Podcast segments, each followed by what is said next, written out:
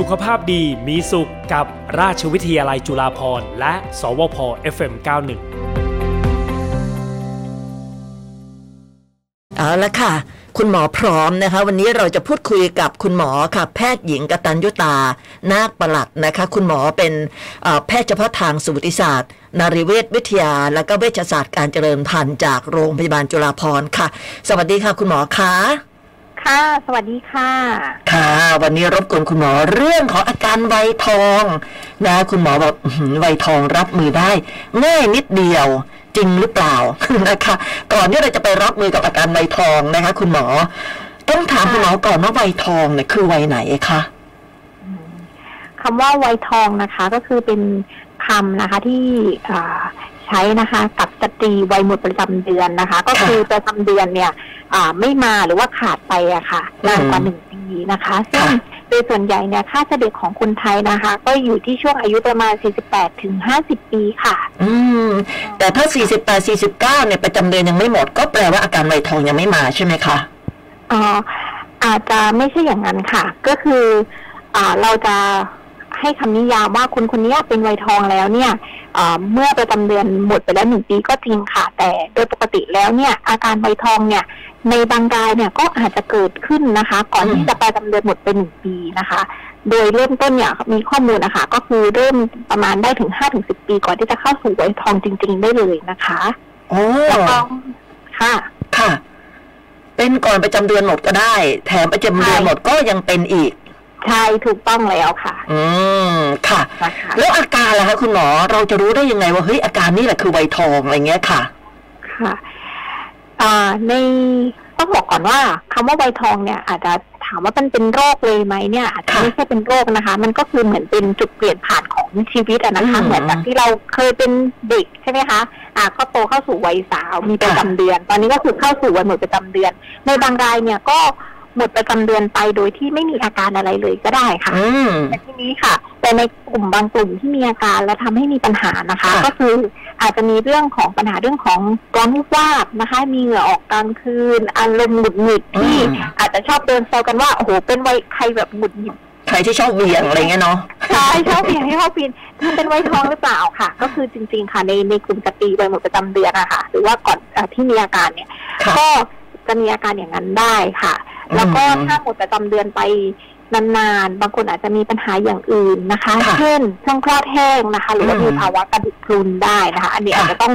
อามักจะเกิดในกลุ่มที่เอ่อหมดไปแล้วนานๆค่ะแต่ในช่วงก่อนที่จะหมดประจำเดือนกับช่วงที่อ่าหมดประจำเดือนใหม่ ๆปัญหาหลักๆ เลยที่ที่เจอบ่อยก็คือเรื่องของอาการร้อนวูบวาบค่ะอืมเป็นอาการอย่างอื่นที่อาจจะเจอร่วมกันได้เช่น ปวดตามข้อนอนไม่หลับค่ะอย่างเงี้ยค่ะอืมแล้วก็ อาจจะมีอารมณ์เปลี่ยนแปลงได้ค่ะโอ้หลักๆก็ประมาณนี้ค่ะ แสดงว่าอาการเนี่ยเกิดขึ้นได้ทั้งทางร่างกายแล้วก็จิตใจเลยนะคะ คุณหมอ ค่ะถูกต้องค่ะค่ะแต่คุณหมอบอกว่าไม่จำเป็นจะต้องเป็นทุกคน บางคนก็เป็น บางคนก็ไม่เป็นมันขึ้นอยู่กับอะไรอะคะโอ้ต้องบอกก่อนเลยค่ะ ว่าคาดการณ์ได้ได้ได้ยากมากอืมๆเลยว่าค่ะว่าใครจะเกิดหรือว่าใครจะไม่เกิดอะค่ะ ค่ะ ใช่ค่ะ เพราะว่าบางคนเนี่ยก็คือหมดไปอ่า หมดไปแบบไม่รู้ตัวเลยบางคนก็โหอาการเยอะมากหมดไปอืมสี่ห้าปีแล้วอาการยังอาการก็ยังมีอะค่ะอืมค่ะจะบอกว่ามีปัจจัยอะไรเสริมเนี่ยคือค่อนข้างยากค่ะ อืม แล้วคนที่เป็นนะคะ คุณหมอ มันจะต้องเป็นตลอดชีวิตเลย หรือว่าเป็นนานเท่าไหร่อะคะอืม โดยส่วนใหญ่นะคะหมายถึงค่ะอ่าเอาเป็นอาการร้อนวูบวาบก่อนนะคะเออเพราะว่าเอออันนี้อาจจะเป็นปัญหาที่แบบว่าเจอบ่อยอาการร้อนวูบวาบหงุดหงิดเวียงวีนเนี่ย ส่วนใหญ่มักจะเป็นก่อนที่เอ่อจะหมดประจำเดือนนะคะสักค่ะหนึ่งถึงสองปีแล้วก็หมดไปแล้วประมาณหนึ่งถึงสองปีนะคะอือามอาการช่วงนี้ก็จะเป็นเยอะนะคะ แล้วช่วงหลังจากนั้นเนี่ยจะคนส่วนใหญ่ต้องพูดอย่างนี้ค่ะ คนส่วนใหญ่มักจะค่อย ๆ ดีขึ้นแล้วก็หายไปเองค่ะแต่ในบางรายก็ยังมีได้มี มีเพราะว่าบางคนโหหมดประจำเดือนไปเป็นสิบปี แล้วอาการก็ยังมีอย่างต่อเนื่องไม่สามารถที่จะหยุดการใช้ฮอร์โมนได้ก็มีค่ะอ๋อ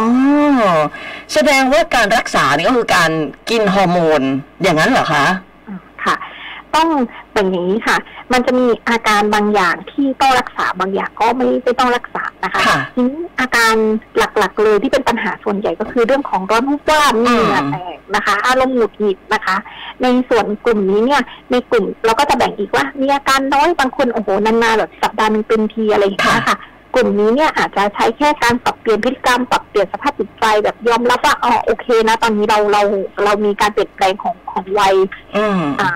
นะคะ อาจจะยังไม่ต้องใช้ฮอร์โมนค่ะ แต่ในรายที่ค่ะโอ้โหเป็นเยอะมากเลย วันหนึ่งเป็นสิบครั้งกลางคืนนี่เหงื่อแตกนอนไม่ได้เลยอย่างเงี้ยค่ะอืมฮอร์โมนก็จะเข้ามามีบทบาทในการรักษาค่ะ อืม นอกจากใช้รักษาด้วยการรับฮอร์โมนแล้วเนี่ยมีค่ะวิธีรักษาอื่น ๆ อีกไหมคะ อ่าค่ะอ่าก็เหมือนที่พูดไปก่อนหน้านี้นะคะ ก็คือเรื่องของการปรับด้านจิตใจเหมือนแบบปรับสภาพการรับรู้ว่าโอเค อันนี้มันเป็นอาการที่เกิดจากการเปลี่ยนเปลี่ยนแปลงไม่ได้มีอันตรายต่อร่างกายค่ะนะคะ ร่วมกับการนะคะ ในคนที่เป็นยูก็ใช้ฮอร์โมนนะคะ แต่ในกลุ่มคนที่ไม่สามารถใช้ฮอร์โมนได้ อย่างเช่น กลุ่มคนที่เป็นโรคมะเร็งเต้านมค่ะเป็นต้นนะคะ อันนี้เนี่ยเราก็จะมีกลุ่มยากลุ่มอื่นนะคะ ที่ไม่ใช่ฮอร์โมนค่ะ ที่จะช่วยอ่ารักษาอาการร้อนรูปวาบได้ค่ะ แต่ผลการรักษาเนี่ยอาจจะไม่ดีเท่าตัวฮอร์โมนค่ะอ๋อแสดงว่าคนที่จะได้รับฮอร์โมนก็ต้องมีมีข้อจำกัด ว่าใครจะรับค่ะได้หรือใครจะรับไม่ได้ ใช่ค่ะ ซึ่งอ่าหมออยากจะแนะนำว่าถ้าเกิดว่าเรามีอาการเนี่ยค่ะ คือแนะนำให้มาที่โรงพยาบาลแล้วก็ปรึกษาแพทย์ค่ะ เพราะว่าตอนนี้เนี่ยตามท้องตลาดมักจะมีอาหารเสริมหรือว่าอืมยาที่ทำให้แบบไม่เป็นวัยทองอะไรอย่างเงี้ยค่ะ เออบางครั้งอะค่ะ มันอาจจะไม่ได้ปลอดภัยสำหรับทุกคนนะคะ แต่ว่าการที่ถ้ามารับการใช้ฮอร์โมนที่โรงพยาบาลเนี่ยเราจะค่ะมีการตรวจคัดกรองอย่างดีหรือว่าไม่มีข้อห้ามนะคะ ในการ ในการใช้ฮอร์โมนค่ะ แล้วก็พอใช้ไปเนี่ยมันก็ต้องมีการติดตามนะคะอืมหรือว่าจะเป็นค่าตับตรวจติดตามเรื่องของการตรวจคัดกรองมะเร็งเต้านมอะค่ะค่ะนะคะก็จะมีระบบการตรวจติดตามอยู่ถ้าได้รับฮอร์โมนค่ะ อื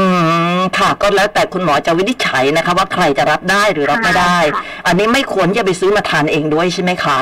ใช่ค่ะเนาะไม่ใช่เห็นเพื่อนแบบอุ๊ยทานตัวนี้ดีอะไรเงี้ยตอบโจทย์ ไปซื้อมาบ้างไม่ได้นะ ต้องมีการตรวจสุขภาพก่อนนะคะ ค่ะ ค่ะ คุณหมอและเจ้าฮอร์โมนเนี่ย กินได้จนถึงอายุเท่าไหร่อะคะโดยส่วนใหญ่เราก็จะแนะนำว่าให้ใช้จนอาการนะคะดีขึ้นก่อนเราอาจจะลองเออ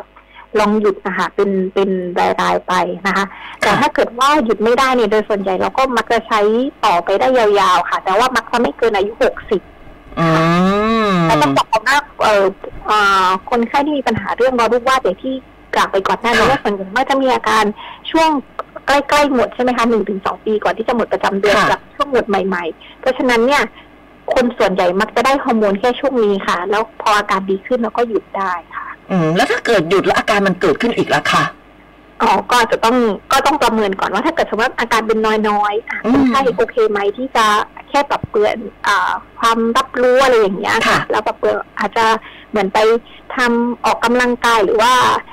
ทำอย่างกิจกรรมอย่างอื่นอะไรอย่างเงี้ยค่ะ เพื่ออืมเพื่อเด็กไม่ทอดสนใจหรือว่าอย่างเงี้ยค่ะ ได้ แต่ถ้าเกิดเราเป็นมากเราก็แค่กลับมาใช้ฮอร์โมนใหม่ค่ะ โดยที่เราต้องตรวจดูก่อนว่าไม่มีข้อห้ามอะไรค่ะอืมค่ะ ผลดีของฮอร์โมนก็คือเอ่อมันจะลดอาการใบทองได้ ส่วนผลเสียเนี่ย นอกจากเกี่ยวกับเรื่องมะรงมะเร็งแล้วมีอะไรอีกไหมคะโดยส่วนใหญ่อ่า ผล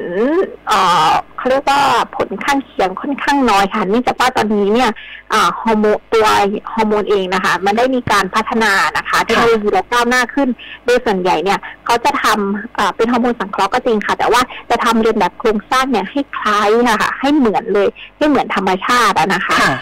ที่สร้างมาจากรังไข่ของเราเอง เพราะฉะนั้นเนี่ยภาวะแทรกซ้อนค่อนข้างน้อยมากจริงค่ะ อาจจะมีเอ่อเรื่องปัญหาของเลือดเลือดอุดตัน แต่ก็เจอได้น้อยโดยเฉพาะคนไทยอืมนี่ก็เจอน้อยเลยค่ะ แล้วก็เรื่องของการความเสี่ยงเรื่องของการเป็นมะเร็งเต้านมเนี่ยจริงๆเนี่ยต้องบอกก่อนว่าข้อมูลที่บอกว่าเพิ่มเนี่ยมันเป็นยาตัวเก่าอะค่ะค่ะยาสมัยก่อนแบบยี่สิบสามสิบปีเลยอย่างเงี้ยค่ะอืมเพราะฉะนั้นเนี่ย ตอนนี้วิวัฒนาการมันเปลี่ยนไปทางข้อมูลใหม่ๆเนี่ยจริงๆเพิ่มโอกาสการเป็นมะเร็งเต้านมเนี่ยน้อยมากค่ะอืมแต่ค่ะคนที่เป็นมะเร็งเต้านมอยู่เดิมนะคะค่ะเป็นข้อห้ามในการใช้ค่ะอืมค่ะเมื่อสักครู่นี้คุณหมอพูดถึงเรื่องของอีกโรคหนึ่งที่ที่จะตามมานะคะ ก็คือเรื่องโรคกระดูกพรุนใช่ไหมคะค่ะคันนี้เนี่ยการรับฮอร์โมนใบทองเนี่ยมันจะช่วยช่วยลดปัญหาการเสี่ยงจากกระดูกพรุนด้วยไหมคะ ใช่ค่ะ อันนี้อ่าในกลุ่มที่ในกลุ่มที่ต้องให้ฮอร์โมนเพื่ออาป้องกันภาวะกระดูกพรุนเนี่ย อันนี้ส่วนใหญ่มักจะไม่ใช่วัยทองโดยธรรมชาติค่ะอ่าเป็ค่ะนกลุ่มอีกกลุ่มหนึ่งก็คือเป็นแบบเหมือนวัยทองเร็ว หรือว่าเป็นวัยทองจากการผ่าตัดรังไข่ข้างนะคะ ในกลุ่มที่อายุน้อยกว่า 40 เนี่ย อันนี้เราจะให้ฮอร์โมนเพื่อป้องกันภาวะกระดูกพรุนเลยค่ะ แต่ทีเนี้ยถ้าเป็นในกลุ่มที่เอ่อหมด ประจำเดือนตามค่าเฉลี่ยปกติที่หมอค่ะได้พูดไปประมาณ48 50 อย่างเงี้ยค่ะ อาจจะไม่ใช่ข้อบ่งชี้ในการอ่าให้ฮอร์โมนเพื่อป้องกันโรคกระดูกพรุนค่ะ แต่แน่นอนค่ะ การที่ถ้าเกิดสมมติว่าเราต้องใช้ฮอร์โมนเพื่อรักษาอาการอย่างอื่นนะคะค่ะมันก็มีผลดีต่อกระดูกด้วย เนื่องจากตัวฮอร์โมนเอสโตรเจนนะคะอืมซึ่งเป็นฮอร์โมนเพศหญิงนะคะค่ะที่ที่พอเข้าสู่วัยทองแล้วมันจะขาดไปใช่ไหมคะค่ะอ่าก็จะช่วยในเรื่องของการป้องกันการสลายของกระดูกค่ะ นะคะอืมค่ะ มีคำถามมาบอกว่ามีคุณแม่อายุ 62 ปีค่ะกินฮอร์โมนไวทองเนี่ยในช่วง 50ถึง60 คุณหมอให้หยุดตอน 60 แต่พอใช่หยุดค่ะแล้วเนี่ยก็มีอาการอีกคืออาการเอ่อนอนไม่ค่อยจะหลับในบางอ๋อคืนอะไรอย่างเงี้ยค่ะอ๋อค่ะ อันนี้นี่ควรจะค่ะ ต้องบอกก่อนว่า เออจริง ๆ แล้วเนี่ย ปัญหาของการนอนไม่หลับเนี่ย อาจจะไม่ใช่เรื่องของวัยทองอย่างเดียวค่ะ โอเคค่ะว่าเอ่อในกลุ่มสตรีวัยหมดประจำเดือนนะคะหรือจริงๆแล้วที่กลุ่มผู้สูงอายุทั้งหมดไม่ว่าทั้งชายทั้งหญิงอะค่ะ มักจะมีปัญหาวงจรการหลับตื่นเนี่ยที่อืมเปลี่ยนแปลงไปอยู่แล้วนะคะ ก็จะทำให้แบบหลับยากขึ้นหลับไม่สนิทอย่างเงี้ยค่ะค่ะคราวนี้เนี่ยเอ่อถ้า จริง ๆ แล้วเนี่ยถ้ามีปัญหาแค่เรื่องนอนไม่หลับอย่างเดียวค่ะจริงๆอาจจะมีเอ่อวิธีการรักษาอื่นที่ไม่ใช่ฮอร์โมนอย่างเช่นหนึ่งปรับเปลี่ยนพฤติกรรมค่ะเอ๊ะต้องดูซิว่าปัญหาที่เขานอนไม่หลับเนี่ยเอ่อมันมีตัวปัจจัยอะไรกระตุ้นอืมอย่างเช่นบางรายผู้สูงอายุบางรายกลั้นปัสสาวะไม่ค่อยได้ต้องตื่นมาปัสสาวะกลางคืนอ๋ออัอันนี้ก็ค่ะยิ่งทำให้นอนไม่หลับค่ะหรือมีภาวะอืมความเครียดมีวิตกกั งวลอะไรอื่นๆ หรือสภาพห้องนอนนะคะไม่พร้อมที่จะทำให้เขาหลับอะค่ะ อันนี้เราอาจจะต้องปรับเปลี่ยนตรงนี้ก่อนค่ะอ๋อมีมีเติมมาบอกว่าเอ่อเคยไปหาคุณหมอแล้วคุณหมอให้ยา sertraline 50 มิลลิกรัม แล้วก็มี fluoxetine 20 มิลลิกรัม แต่พอมาดูเนี่ยมันเป็นยารักษาอาการซึมเศร้า ก็เลยไม่อ่ากล้ากิน อ่าจริงๆค่ะแล้วมันยังไงอะคะคุณหมอ ค่ะ อันนี้เมื่ออ่าอ่าเมื่อกี้ที่หมอได้พูดไปนะคะ เรื่องของการรักษาเรื่องของอาการร้อนวูบวาบค่ะ อ่า ก็คือเบอร์หนึ่งก็คือฮอร์โมนใช่ไหมคะ แล้วก็เบอร์สองที่หมอพูดว่ามันก็จะมีกลุ่มยาอ่านะคะ ค่ะ ที่รักษาเรื่องของอาการไวทองโดยที่ไม่ใช้ฮอร์โมน ซึ่งจริงๆแล้วเนี่ยมันจะเป็นยากลุ่มเดียวกับรักษาโรคซึมเศร้านะคะยารักษาโรคซึมเศร้าเนี่ย มันอ่าทำหน้าที่นะคะ ไป balance นะคะ สารสื่อประสาทในสมอง ซึ่งเขามีอ่าไอสารสื่อประสาทในสมองเนี่ยค่ะเขามีความเชื่อว่ามันมีความผิดปกติเอ่อไม่เหมือนการหลั่งผิดปกติได้ค่ะเมื่อเราขาดฮอร์โมนเอสโตรเจนค่ะอืมเพราะฉะนั้นเนี่ยเขาเราก็เลยไปตัดวงจรตรงนี้ คือพยายามปรับสารสื่อประสาทในสมองเนี่ยให้มันคงค่ะที่อาการร้อนวูบวาบมันก็ดีขึ้นได้ด้วยค่ะอ๋อแล้วมันแล้วมันต้องรับยาสองตัวนี้นานไปสักเท่าไหร่ได้แล้วคะ คุณหมออะ concept เดียวกันกับฮอร์โมนเลยค่ะอ๋อก็คือใช้จนกว่าที่จะอาการดีขึ้นแล้วอาจจะค่อยๆลองหยุดดูค่ะ อืม มันมีผลข้างเคียงอะไรบ้างไหมคะ ก็ผลผลข้างเคียงในกลุ่มยาอันนี้ก็สองตัวนี้ค่ะน้อยค่ะค่ะ อ่าอ่า sertraline กับ fluoxetine ใช่ไหมคะใช่ค่ะบางคนก็อาจจะมีเรื่องของเอ่อปากแห้งใจสั่นได้ค่ะ แต่ว่าก็เจอได้น้อยอะนะคะอืมใช่ค่ะอ๋อค่ะก็ส่วนผลดีก็คือจะช่วยปรับความสมดุลในร่างกายอ่าสารสื่อประสาทในสมองค่ะ อ๋อค่ะทำให้เราอาจจะอ่าเกิดเกิดอาการร้อนใช่วูบค่ะวาบเนี่ยน้อยลง ใช่ค่ะ แต่ถ้าเกิดว่าเหมือนเออผู้ชมทางบ้านบอกว่า เออกลัวแล้วไม่ไม่กล้ากินค่ะตอนนี้ยังไม่ได้กินแล้วอาการมันไม่ได้รุนแรงมากอย่างที่ผมบอกอะค่ะว่าค่ะมันมันไม่ใช่โรคร้ายแรงแต่ว่ามันอืมอาจจะทำให้คุณภาพชีวิตอะค่ะมันไม่ดีขึ้นแต่ถ้าตอนนี้เราเข้าใจแล้วเรารับรู้แล้วเรารู้ค่ะสึกว่ามันมันเอ่ออยู่กับมันได้ค่ะอ่าจฮะริงๆจะไม่ทานยาก็ไม่เป็นไรนะคะอืมค่ะ แล้วถ้าเกิดว่าเจ้าสองตัวนี้เนี่ย เกี่ยวกับเรื่องซึมเศร้ากับฮอร์โมนใบทองเนี่ย ตัวไหนน่าจะโอเคกว่า อืม หมายหมายถึงหมายถึงหมายถึงตัวยาเหรอคะใช่ค่ะหมายหมายถึงตัวยาที่ผลเสียที่จะเกิดกับร่างกายอะไรเงี้ย ตัวไหนที่จะมีผลเสียมากกว่าอ๋อจริง ๆ ไม่ไม่ได้มีตัวยาไม่ได้มีมีผลเสียอะไรขนาดนั้นค่ะอืมแต่ในแต่ละรายเนี่ยเอ่อคุณหมอเขาก็จะเลือกให้มันมีหลายปัจจัยในการเลือกยาในแต่ละรายอะค่ะ ว่าอะมีอาการเออมากไปทางไหนหรือว่าบางคนเนี่ยมีอาการเรื่องของเศร้า เออร่วมด้วยอะค่ะอืมเขาก็อาจจะให้ยาในกลุ่มเศร้าเยอะหน่อยอย่างเงี้ยค่ะอ๋อค่ะอืมแต่ถ้าหากว่าเราสามารถอยู่กับเขาได้เนี่ย ไม่ว่าจะเป็นฮอร์โมน หรือไม่ว่าจะเป็นอ่ายาเกี่ยวกับซึมเศร้า ก็ไม่ควรรับใช่ไหมคะ ถ้าเกิดว่าเราอยู่กับเขาได้ ค่ะก็อาจจะไม่อาจจะไม่จำเป็นก็อย่างอืมที่ได้กล่าวไปว่ามันไม่ใช่โรคแต่มันทำให้คุณภาพชีวิตมันแย่ลง แต่ถ้าเราอืมรู้สึกว่ามีอาการอันนี้ แต่มันไม่ได้ทำให้คุณภาพชีวิตเราแย่ลงเราสามารถใช้ชีวิตปกติได้ จริง ๆ ก็ไม่ต้องรับยาหรือรับยาได้ค่ะ ค่ะ อาการเนี่ยจริง ๆ แล้วเนี่ยมันจะค่อยๆลดน้อยลงหรือมีไหมคะคุณหมอที่แบบว่าอาการเนี่ย มันค่อยๆลดแล้วมันก็แบบเป็นมากขึ้นอีกอะไรอย่างเงี้ยค่ะ เป็นไปได้มีไหมค่ะคะมีค่ะ แต่ว่าเจอน้อยค่ะอ๋อก็มีเหมือนกัน นะคะค่ะคุณอุดรถามแทนภรรยาค่ะว่าภรรยาเนี่ยหมดประจำเดือนตอนห้าสิบสามปี ตอนนี้ห้าสิบเจ็ดแล้วเนี่ย จะมีลูกได้อีกไหมคะโหน่าจะยากนะเนี่ย ได้ไหมคะเอ่อต้องพูดอย่างนี้ค่ะว่าถ้าลูกเนี่ยนะคะ จากการจากการใช้รังไข่ของตัวเองอะค่ะจากการใช้ไข่ตัวเองก็อาจจะอาจจะยากค่ะค่ะต้องเป็นแบบ รับบุตรบุญธรรมหรือว่ารับไข่บริจาคอย่างเงี้ยค่ะอืมแต่ทีเนี้ยมันเป็นเป็นปัญหานิดนึงว่า ถ้าตั้งครรภ์ตอนอายุห้าสิบเจ็ดปีเนี่ย โอ้โหคงจะมีปัญหาด้านสุขภาพหลายอย่างนะคะกว่าลูกจะโตนะกว่าลูกจะโตอ่าก็ก็ไม่ไม่ควรดีกว่าเนาะคุณอุดรนะคะคราวนี้คุณหมอขาเราจะดูแลตัวเองยังไงอะคะถ้าหากว่าเราอยากจะมีคุณภาพชีวิตที่ดี แต่เรายังมีอาการใบทองอะไรเงี้ย เราจะต้องดูแลตัวเองยังไง มันจะมีเอิ่มวิตามินตัวไหนหรือว่าจะมีเอิ่มเขาเรียกว่าอะไรอะเอ่อ อาหารอะอาหารหรือวิตามินชนิดไหนที่แบบว่าจะสามารถป้องกันหรือว่าช่วยลดอาการได้ ค่ะอ่า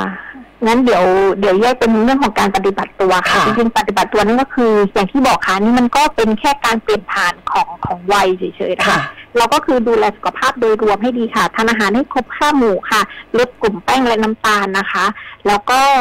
เอ่อออกกำลังกายนะคะ สม่ำเสมอนะคะค่ะแล้วก็ในส่วนของวิตามินที่แนะนำเลยพอ เข้าสู่วันหมดประจำเดือนปุ๊บมันก็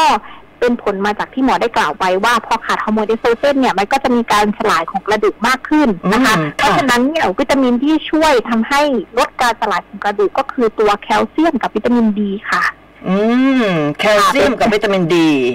ใช่ค่ะ ทีนี้ถ้าเป็นพวกอาหารนะคะ ก็อาจจะมีคนพูดถึงการทาน เอ่อถั่วเหลืองนะคะ น้ำเต้าหู้หรือว่าน้ำมะพร้าว ซึ่งมีฮอร์โมนเอสโตรเจนนะคะค่ะจากธรรมชาติอ่อนๆนะคะอืม อันนี้ถามว่าทานได้ไหมทานได้ค่ะ แต่ไม่ควรจะทานปริมาณที่เยอะมาก คือหมอเจอคนไข้บางรายเขาบอกว่ามีอาการละมูกว่าบแต่ว่าไม่ได้ไม่อยากใช้ฮอร์โมนค่ะหมอ อืมเดี๋ยวอยากใช้แบบฮอร์โมนธรรมชาติกินน้ำมะพร้าวทุกวันเลยค่ะ ค่ะ นอก ค่ะ อาการอาจจะดีขึ้นหรือไม่ดีขึ้นยังไม่ชัดเจนนะคะแต่สิ่งที่ได้มาอาจจะได้น้ำตาลเยอะอ๋อใช่